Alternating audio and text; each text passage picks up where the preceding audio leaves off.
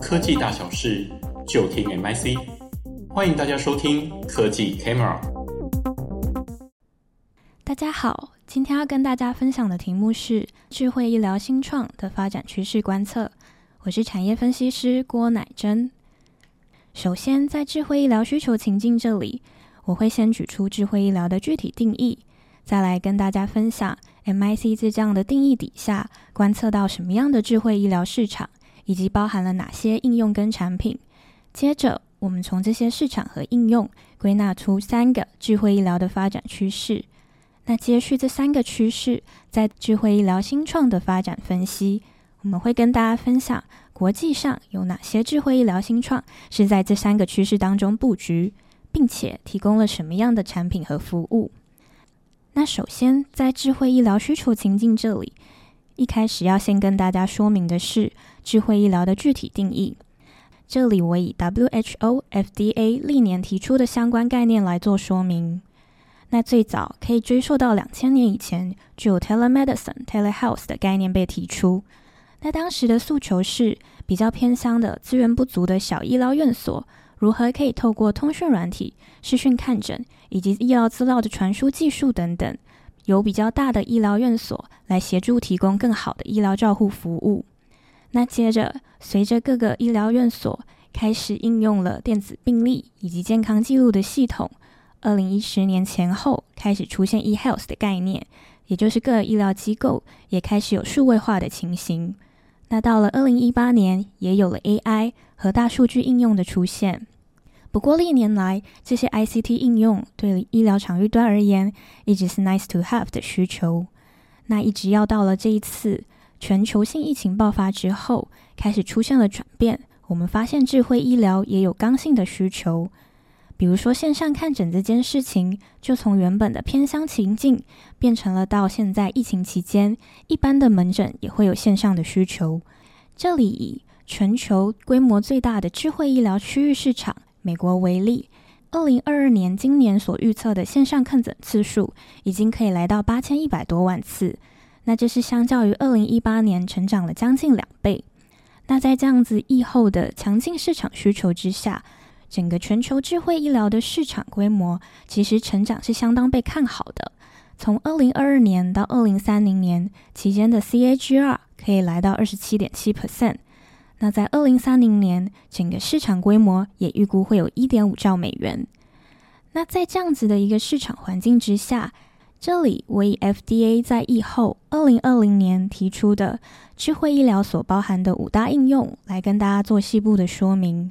那在这这里，我把五大应用对应到了医疗健康的四个阶段，包含了健康促进、早期筛检、检查与治疗，还有照护与复健等等，并且我把这里的图片也对应了各个医疗照护和居家的场域。那首先，在五大应用的第一个应用——行动医疗这里，就是指医疗器材的数位化和随身化，比方说近年开始出现的各式电子听诊器。还有手持式的超音波等等，这些行动化的医疗器材可以协助医事人员更好的搜集患者的数据，比方说可以搭配手机、平板等，在随时随地进行医疗的检测，方便医病双方可以追踪病情的管理。另外，在照护场域也有一些联网装置，比方说智慧的病床、智慧地垫等等，可以透过 AI 来判读特定事件。例如，有长者跌倒了，智慧地垫便可以及时通知护理人员前来进行处理。另外，也有像定点检测的照护系统，会设置在诊所、药局、社区照护中心等等，方便让长者或者是慢病患者可以随地的量测血糖、血氧等，并且搭配他们的手机应用程式，做到数据的追踪与管理。那接着第二个应用。医疗健康资讯，则是泛指医疗机构内部现在已经有在使用的各个系统，包含 HIS、NIS 以及一些大型的设备。那这里的应用呢，是指说这些系统设备会开始借接上了决策支援的应用，比方说可以透过 AI 来协助医疗影像的判读，提供医师相关的诊断建议，或者是在手术进行当中也有影像整合的设备。以及手术机器人可以协助手术的导航。接下来第三个应用，穿戴装置，则是我们在日常中已经可以普遍接触到的智慧手表、智慧手环，或者是我们现在人人都有的手机，都可以搭配应用程式，做到相关数据来进行健康的管理。而在照护的情境，其实相关应用程式搭配了装置，也可以协助慢病患者在居家就做到数位的复健。刚刚提到的这些设备系统，其实开始被应用之后，我们发现会有大量的生理量测以及临床医药的数据可以被搜集下来。那这些相关的数据，结合了我们基因定序的资料，还有检测的技术。就可以应用于个人化的医疗，应用演算法或是数据分析的技术，在这些个人的相关数据当中找到潜在致病的关联，以提供患者个人更有效、更精准的药物以及治疗方法。那以上这四个应用互相整合之后，其实就催生出了第五个运用，也就是可以把医疗照护的服务带出医疗院所外。并且整合了居家的健康管理这样子的功能服务，让医疗照护可以真正在医疗院所外实现。那以上就是我对 FDA 提出五大应用的细部说明。那接下来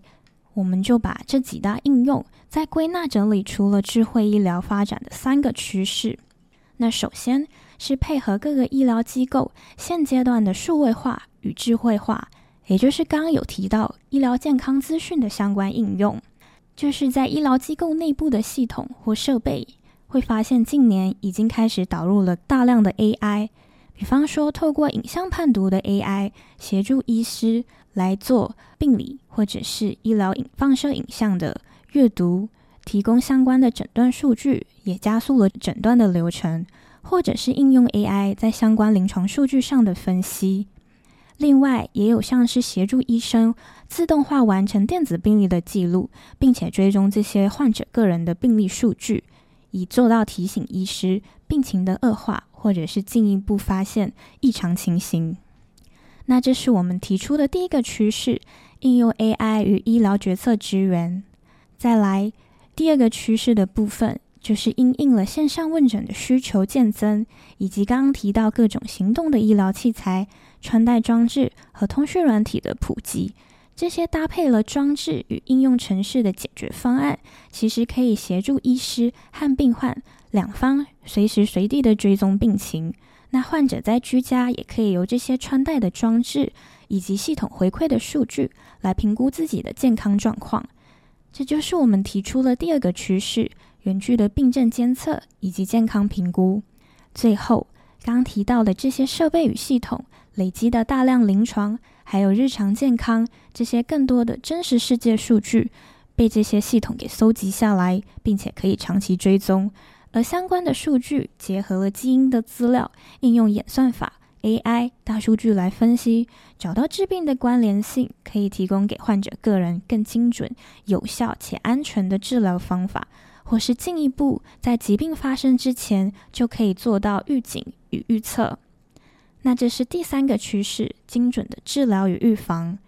那以上在这里，我提出了三个趋势，分别是 AI、远距和精准。那以下我会就这三个趋势来跟大家分享，在国际上有哪些智慧医疗新创投入在这三个趋势，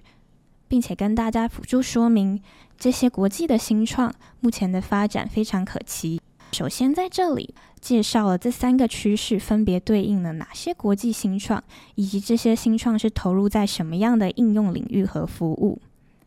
那首先，在第一个趋势 AI 这部分，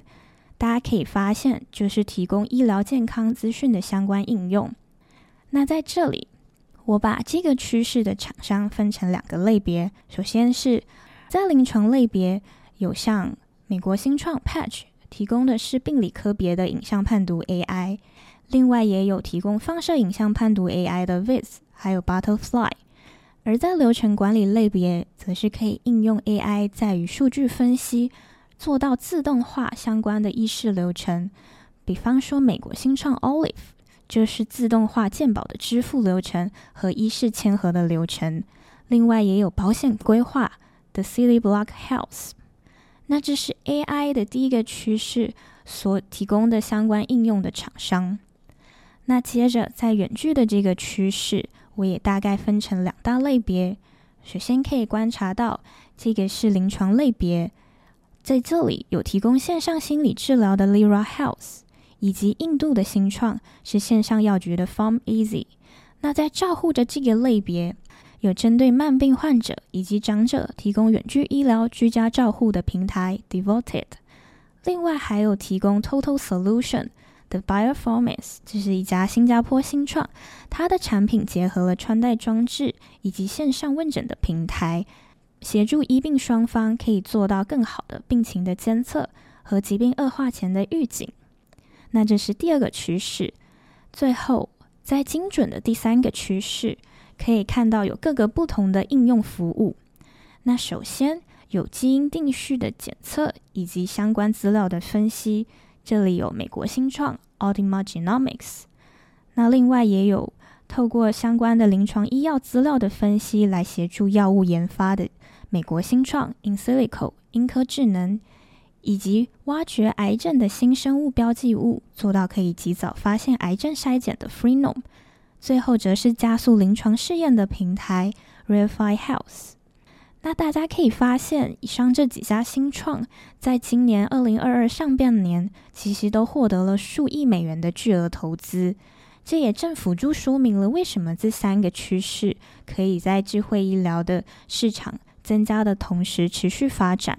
那以下我会就这里列举出的几家新创，分别对应到三个趋势，来跟大家做细部的他们的产品以及应用服务的说明。好。首先，在 AI 的这个趋势这里，我以 Viz AI 为例，Viz 所提供的是针对难以及时用肉眼辨识的脑中风 CCT 影像，提供 AI 的判读。首先，Viz 产品的使用流程是透过 AI 自动化检测各个适应症，包含难以辨识的脑内出血、大血管闭塞，或者是出血性中风等等。Viz 的 AI 可以在数秒内判读这些影像，并且提供医师相关的诊断建议。那因为整个脑部 CT 诊断流程牵涉了许多的临床专家，包含了放射科、急诊科、神经科血管医师，以及一次的操作技师和护理人员等等。那 Viz 的产品还提供了线上协作的平台，也就是让医师人员可以透过手机、平板传送高解析度的放射影像，来做到及时的诊断沟通。